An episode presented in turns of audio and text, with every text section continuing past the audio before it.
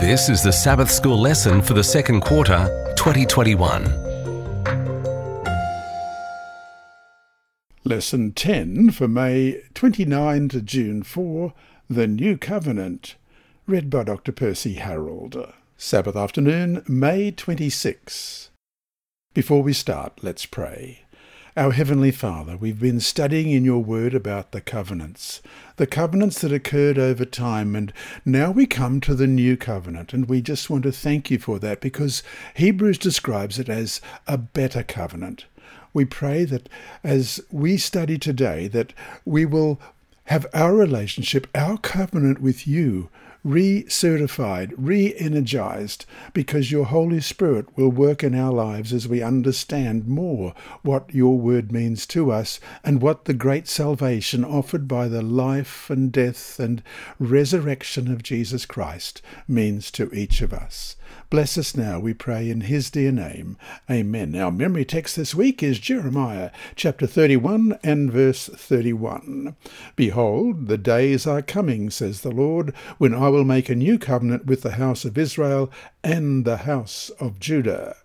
Let's read that again. Jeremiah 31 and verse 31. Behold, the days are coming, says the Lord, when I will make a new covenant with the house of Israel and the house of Judah. A cartoon in a magazine years ago showed a business executive in an office standing before other executives. He was holding a box of detergent in his hands, showing it to the other men and women. He proudly pointed to the word new that was displayed in large red letters on the box, the implication being, of course, that the product was new. The executive then said, It's the new on the box that is new. In other words, all that changed, all that was new, was simply the word new on the box. Everything else was the same. In a sense, we could say that the new covenant is like that. The basis of the covenant, the basic hope that it has for us, its basic conditions are the same as what was found in the old covenant. It has always been a covenant of God's grace and mercy, a covenant based on a love that transcends human foibles and defeats. And now for the week at a glance. What parallels exist between the Old and New Covenants? What role does the law play in the covenant? With whom were the covenants made? What does the book of Hebrews mean by a better covenant? Well, let's have a look in Hebrews 8, verse 6. But now he has obtained a more excellent ministry, inasmuch as he is also mediator of a better covenant, which was established on better promises. What relation is there between the covenant and the heavenly sanctuary?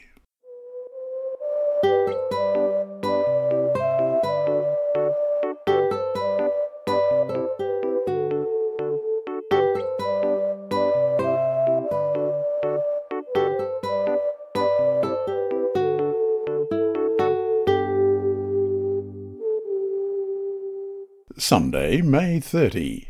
Behold, the days are coming. Read Jeremiah chapter 31, verses 31 to 34, and answer the following questions. 1. Who instigates the covenant? 2. Whose law is being talked about here? What law is this? 3. Which verses stress the relational aspect that God wants with his people? And 4. What act of God in behalf of his people forms the basis of that covenant relationship? Jeremiah 31, beginning at verse 31. Behold, the days are coming, says the Lord, when I will make a new covenant with the house of Israel and with the house of Judah not according to the covenant that I made with their fathers in the day that I took them by the hand to lead them out of the land of Egypt, my covenant which they broke, though I was a husband to them, says the Lord. But this is the covenant that I will make with the house of Israel after those days, says the Lord. I will put my law in their minds, and write it on their hearts, and I will be their God, and they shall be my people. No more shall every man teach his neighbour and every man his brother, saying, Know the Lord, for they all shall know me. from the least of them to the greatest of them, says the Lord. For I will forgive their iniquity, and their sin I will remember no more. It is clear the new covenant is not so different from the old covenant made with Israel on Mount Sinai. In fact, the problem with the Sinai covenant was not that it was old or outmoded. The problem instead was that it was broken, as we read in verse 32, not according to the covenant that I made with their fathers in the day that I took them by the hand to lead them out of the land of Egypt, my covenant which they broke, though I was a husband to them, says the Lord. The answers to the above questions, all found in these four verses, prove that many facets of the Old Covenant remain in the New one. The new covenant is, in a sense, a renewed covenant.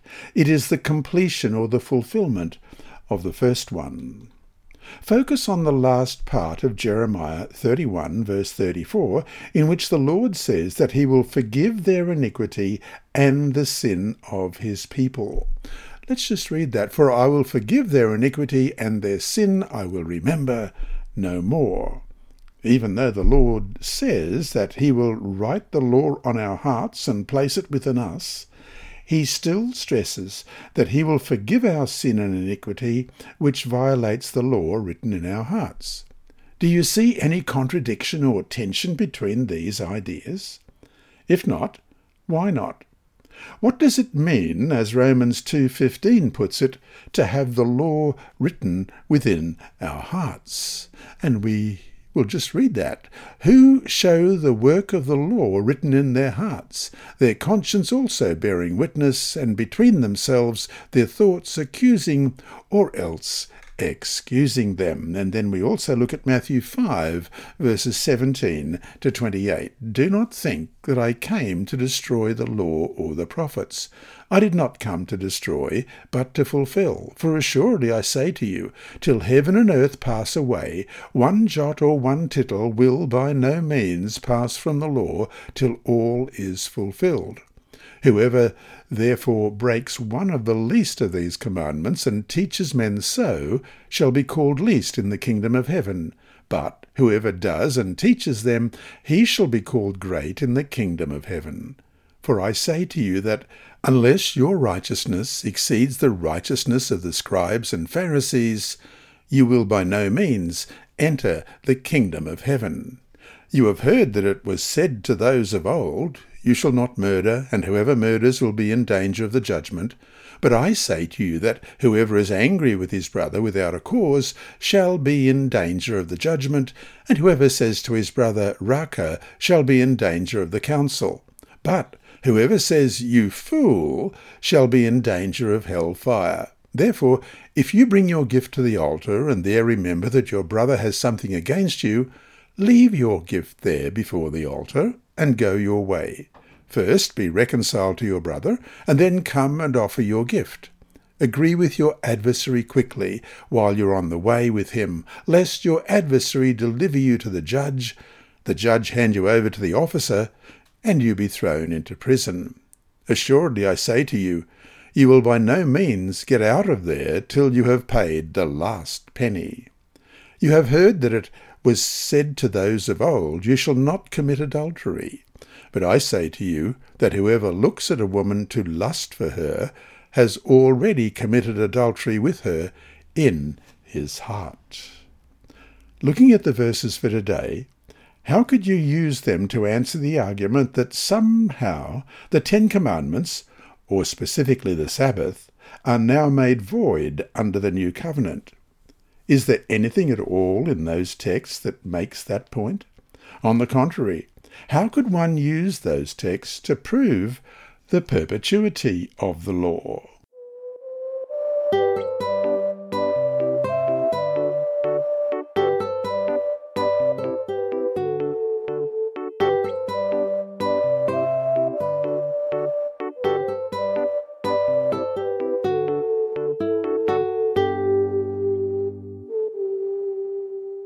Monday, May 31 heart work. At the time when the southern kingdom of Judah was about to end, and the people were to be taken into Babylonian captivity, God announced through his prophet Jeremiah the new covenant. This is the first time this notion is expressed in the Bible.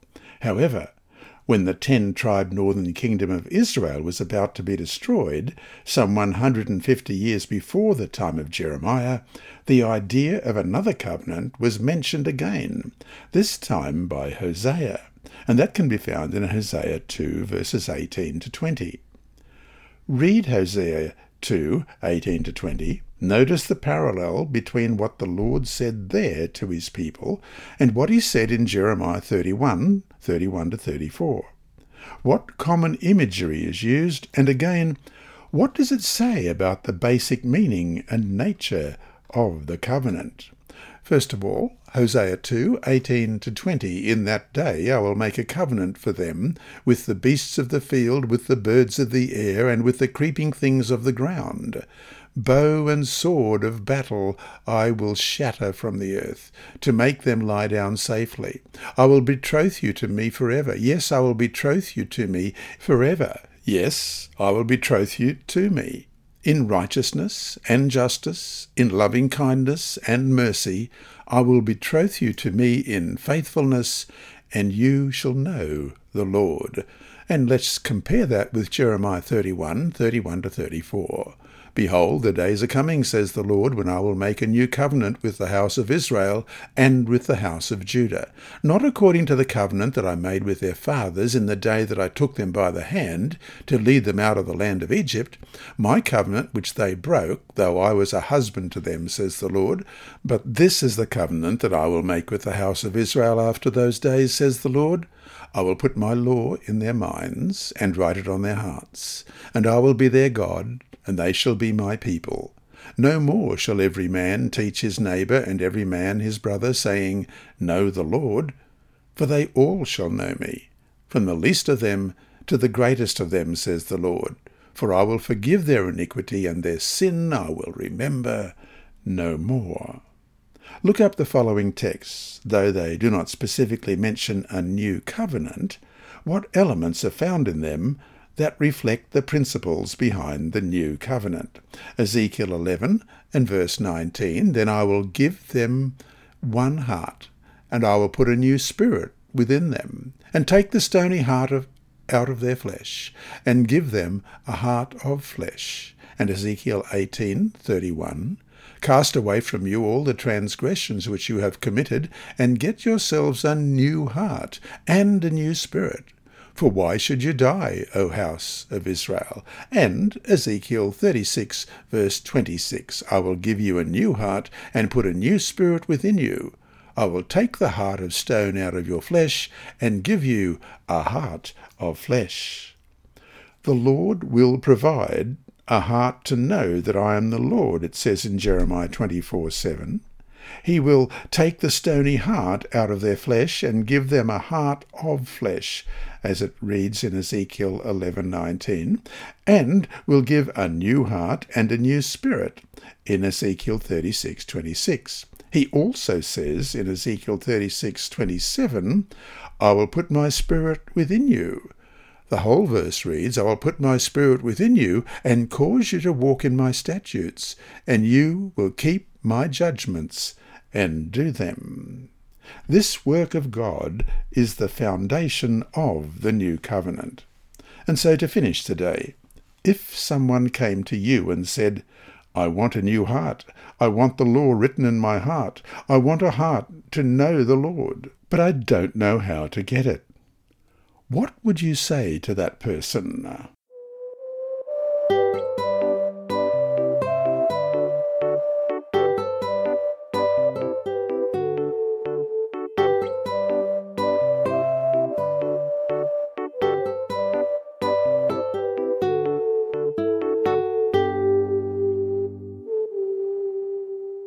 Tuesday, June 1 Old and New Covenants. Isaiah 50, verses 6 and 7 read, And the foreigners who join themselves to the Lord, to minister to him, to love the name of the Lord, and to be his servants, every one who keeps the Sabbath and does not profane it, and holds fast my covenant, These I will bring to my holy mountain, and make them joyful in my house of prayer. Their burnt offerings and their sacrifices will be accepted on my altar, for my house shall be called a house of prayer for all people. Jeremiah states that the new covenant is to be made with the house of Israel in Jeremiah 31, verse 33. Does this mean then that only the literal seed of Abraham, Jews by blood and birth, are to receive the covenant promises? No. In fact, that was not even true in Old Testament times. That the Hebrew nation as a whole had been given the covenant promises is, of course, correct. Yet it was not done to the exclusion of anyone else. On the contrary, all, Jew or Gentile, were invited to partake of the promises, but they had to agree to enter into that covenant. It is certainly no different today. Read the above texts in Isaiah. What conditions do they place on those who want to serve the Lord? Is there really any difference in what God asked of them and what he asks of us today. Explain your answer. Isaiah 55 verses 6 and 7, and this time from the New King James Version. Also the sons of the foreigner who join themselves to the Lord to serve him and to love the name of the Lord, to be his servants, every one who keeps from defiling the Sabbath and holds fast my covenant, even them I will bring to my holy mountain and make them joyful in my house of prayer. Their burnt offerings and their sacrifices will be accepted on my altar, for my house shall be called a house of prayer for all nations. Though the new covenant is called better, as we'll see in tomorrow's lesson, there really is no difference in the basic elements that make up both the old and new covenants. It is the same God who offers salvation the same way by grace, as we read in Exodus 34 and verse 6, And the Lord passed before him and proclaimed, The Lord, the Lord God, merciful and gracious, long-suffering and abounding in goodness and truth, and Romans 3.24, being justified freely by his grace through the redemption that is in Christ Jesus. It is the same God who seeks a people who by faith will claim his promises of forgiveness, as we read in Jeremiah 31, verse 34. No more shall every man teach his neighbour and every man his brother, saying, Know the Lord, for they all shall know me, from the least of them to the greatest of them, says the Lord. For I will forgive their iniquity, and their sin I will remember no more. And Hebrews 8, verse 12. For I will be merciful to their unrighteousness, and their sins and their lawless deeds I will remember no more. It is the same God who seeks to write the law into the hearts of those who will follow him in a faith relationship. Jeremiah 31, verse 33 But this is the covenant that I will make with the house of Israel after those days, says the Lord. I will put my law in their minds, and write it on their hearts, and I will be their God, and they shall be my people. And Hebrews 8, verse 10 For this is the covenant that I will make with the house of Israel after those days, says the Lord.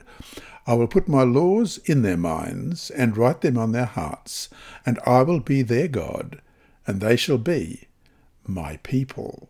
So it is whether they be Jew or Gentile. In the New Testament, the Jews responded to the election of grace, received Jesus Christ and his gospel. For a time, they were the heart of the church, the remnant chosen by grace, as we read in Romans 11:5, in contrast to those who were hardened in verse 7. At the same time, the Gentiles who formerly did not believe accepted the gospel and were grafted into God's true people, made up of believers, no matter the people or race to which they belonged, as we read in Romans 11, 13 to 24. For I speak to you, Gentiles, inasmuch as I am an apostle to the Gentiles, I magnify my ministry, if by any means I may provoke to jealousy those who are my flesh, and save some of them. For if their being cast away is the reconciling of the world, what will their acceptance be? but life from the dead. For if the first fruit is holy, and the lump is also holy, and if the root is holy, so are the branches. And if some of the branches were broken off, and you, being a wild olive tree, were grafted in among them, and with them became a partaker of the root and fatness of the olive tree, do not boast against the branches, but if you do boast, remember that you do not support the root, but that the root supports you. You will say then, Branches were broken off that I might be grafted in. Well said. Because of unbelief they were broken off, and you stand by faith. Do not be haughty, but fear. For if God did not spare the natural branches, he may not spare you either. Therefore, consider the goodness and severity of God. On those who fell, severity, but toward you, goodness, if you continue in his goodness. Otherwise, you also will be cut off. And they also, if they do not continue in unbelief, will be grafted in, for God is able to graft them in again. But if you were cut out of the olive tree, which is wild by nature, and were grafted contrary to nature into a cultivated olive tree, how much more will these, who are natural branches, be grafted into their own olive tree. So the Gentiles at that time, separated from Christ, alienated from the commonwealth of Israel, and strangers to the covenants of promise, as we read in Ephesians 2.12, were brought near in the blood of Christ. Christ is mediating the new covenant, as we read in Hebrews 9.15, for all believers, regardless of nationality or race.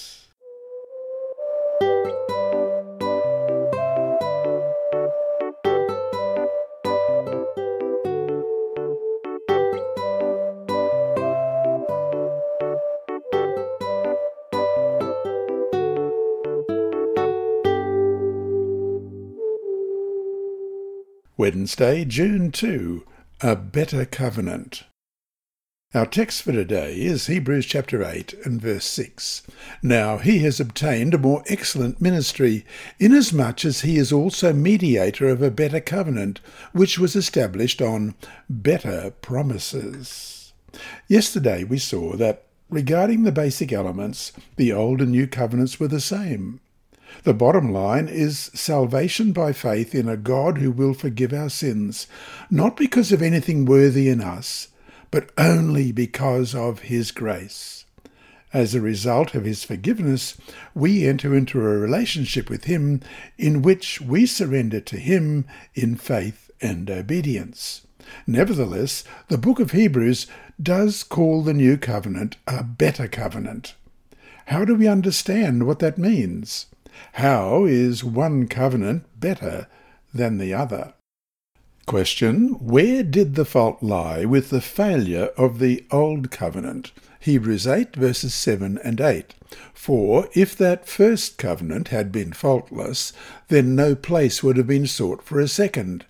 Because finding fault with them, he says, Behold, the days are coming, says the Lord, that I will make a new covenant with the house of Israel and with the house of Judah. The problem with the Old Covenant was not with the covenant itself, but with the failure of the people to grasp it in faith. As we read in Hebrews 4 verse 2, For indeed the gospel was preached to us as well as to them, but the word which they heard did not profit them, not being mixed with faith in those who heard it. The superiority of the new to the old lies in the fact that Jesus, instead of being revealed only through the animal sacrifices, as in the Old Covenant, now appears in the reality of his death and high priestly ministry. In other words, the salvation offered in the Old Covenant is the same offered in the New. In the new, however, a greater, more complete revelation of the God of the covenant and the love that he has for fallen humanity has been revealed.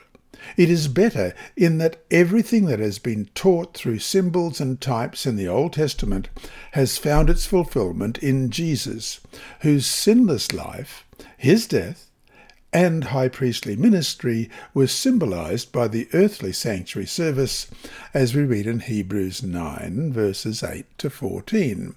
The Holy Spirit indicating this, that the way into the holiest of all was not yet made manifest while the first tabernacle was still standing.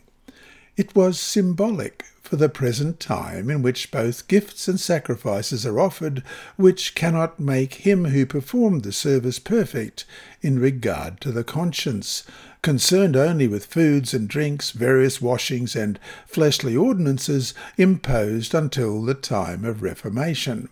But Christ came as high priest of the good things to come with the greater and more perfect tabernacle not made with hands, that is, not of this creation, not with the blood of goats and calves, but with his own blood he entered the most holy place once for all, having obtained eternal redemption.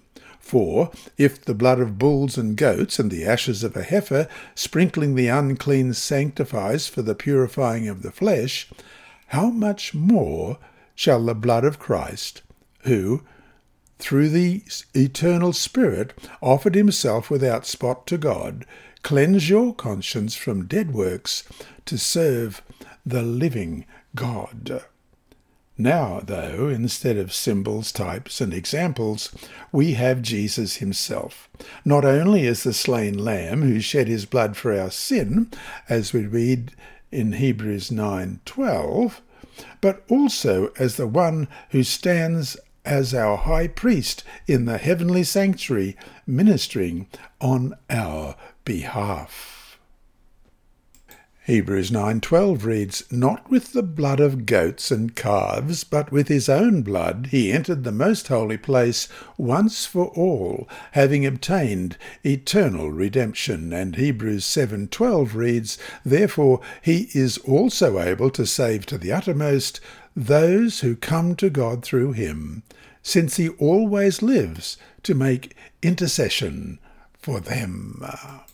Though the salvation he offers is the same, this fuller revelation of himself and the salvation found in him, as revealed in the new covenant, make it superior to the old. Read Hebrews 8 verse 5 and Hebrews 10 verse 1. What word does the author use to describe the Old Covenant sanctuary services? How does the use of that word help us to understand the superiority of the new covenant? Hebrews 8 verse 5 reads, Who serve the copy and shadow of the heavenly things, as Moses was divinely instructed when he was about to make the tabernacle. For he said, See that you make all things according to the pattern shown you on the mountain. And Hebrews 10.1, For the law, having a shadow of the good things to come, and not the very image of the things, can never with these same sacrifices which they offer continually year by year, make those who approach perfect. Think about this as we finish today's study. Why would knowing about Christ's life, death, and high priestly ministry on our behalf give us a better understanding of God than one would get merely from the earthly sanctuary sacrifice ritual of animal sacrifices.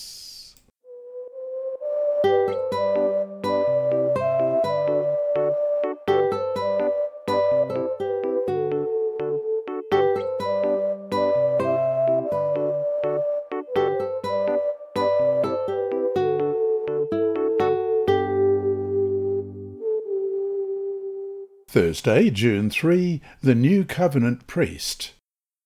The book of Hebrews places a heavy emphasis on Jesus as our high priest in the heavenly sanctuary. In fact, the clearest exposition of the new covenant found in the New Testament appears in the book of Hebrews with its emphasis on Christ as high priest. This is no coincidence. Christ's heavenly ministry is intricately tied to the promises of the New Covenant. The Old Testament sanctuary service was the means by which the Old Covenant truths were taught. It centered on sacrifice and mediation. Animals were slain and their blood was mediated by the priests. These, of course, were all symbols of the salvation found only in Jesus. there was no salvation found in them, in and of themselves. Read Hebrews chapter 10 verse 4. Why is there no salvation found in the death of these animals? Why is the death of an animal not sufficient to bring salvation? Hebrews 10 verse 4. For it is not possible that the blood of bulls and goats could take away sins. All these sacrifices and the priestly mediation that accompanied them met their fulfillment in Christ. Jesus became the sacrifice upon which the blood of the new covenant is placed. Christ's blood ratified the new covenant, making the Sinaitic covenant and its sacrifices old or void. The true sacrifice has been made once and for all, as we read in Hebrews 9:26. He then would have had to suffer often since the foundation of the world, but now, once at the end of the ages, he has appeared to put away sin by the sacrifice of himself. Once Christ died, there was no more need for any animals to be slain. The earthly sanctuary services had fulfilled their function. Read Matthew 27, verse 51, which tells how the veil in the earthly sanctuary was torn when Jesus died. How does that event help us to understand that the earthly sanctuary had been superseded? Matthew 27, verse 51. Then behold, the veil of the temple was torn in two from the top to bottom. The earth quaked, and the rocks were split. Tied, of course, to these animal sacrifices was the priestly ministry, those Levites who offered and mediated the sacrifices in the earthly sanctuary on behalf of the people. Once the sacrifices ended, the need for their ministry ended as well. Everything had been fulfilled in Jesus, who now ministers his own blood in the sanctuary in heaven, as we read in Hebrews chapter 8 verses 1 to 5. Now, this is the main point of the things we are saying. We have such a high priest who is seated at the right hand of the throne of the majesty in the heavens, a minister of the true sanctuary, and of the true tabernacle which the Lord erected, and not man. For every high priest is appointed to offer both gifts and sacrifices. Therefore, it is necessary that this one also have something to offer. For if he were on earth, he would not be a priest, since there are priests who offer the gifts according to the law, who serve the copy and shadow of the heavenly things, as Moses was divinely instructed when he was about to make the tabernacle. For he said, See that you make all these things according to the pattern shown you on the mountain. Hebrews stresses Christ as high priest in heaven, having entered by shedding his own blood, as we read in Hebrews 9:12, not with the blood of goats and calves, but with his own blood he entered the most holy place once for all, having obtained eternal redemption, mediating on our behalf. This is the foundation of the hope and promise we have in the new covenant. So, to finish the day, how does it make you feel, understanding that even now Jesus is ministering his blood in heaven on your behalf? How much confidence and assurance does that give you regarding salvation?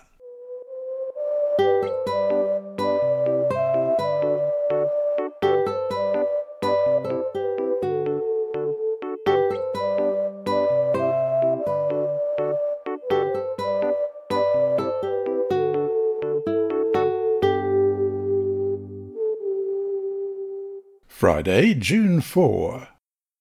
From the book The Desire of Ages, page 659, written by Ellen White, we read, In partaking with his disciples of the bread and wine, Christ pledged himself to them as their Redeemer. He committed to them the new covenant, by which all who receive him become children of God and joint heirs with Christ. By this covenant, every blessing that heaven could bestow for this life and the life to come was theirs. This covenant deed was to be ratified with the blood of Christ, and the administration of the sacrament was to keep before the disciples the infinite sacrifice made for each of them individually as a part of the great whole of fallen humanity. End of quote. And from the same writer, page 138 of God's Amazing Grace, the most striking feature of this covenant of peace is the exceeding richness of the pardoning mercy expressed to the sinner if he repents and turns from his sin. The Holy Spirit describes the gospel as salvation through the tender mercies of our God. I will be merciful to their unrighteousness, the Lord declares of those who repent, and their sins and their iniquities will I remember no more. Hebrews 8:12. Does God turn from justice in showing mercy to the sinner? No. God cannot dishonour his law by suffering it to be transgressed with impunity. Under the new covenant, perfect obedience is the condition of life.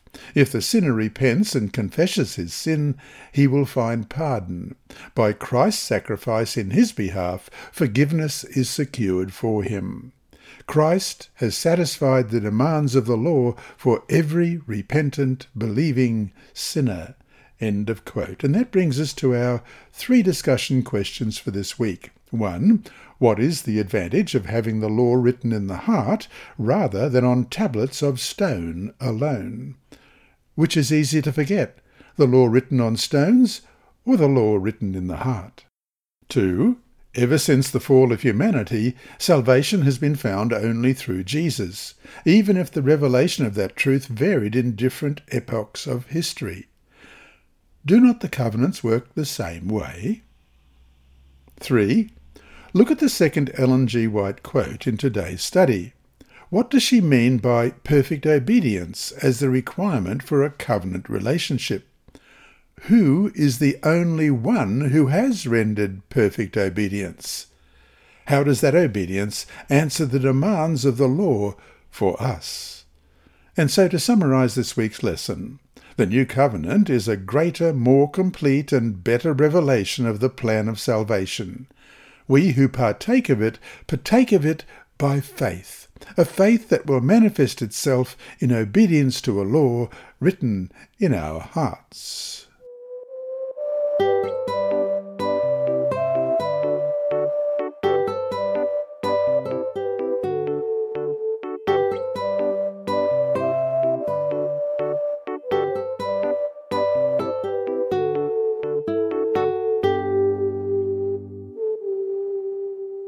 Inside Story. Our mission story this week is titled A Church for Tourists, and it's by Andrew McChesney of Adventist Mission. The new pastor was shocked when he showed up at the Bucharest International Seventh day Adventist Church, the only English speaking church in Romania's capital, and found only three people present. All three were Romanian.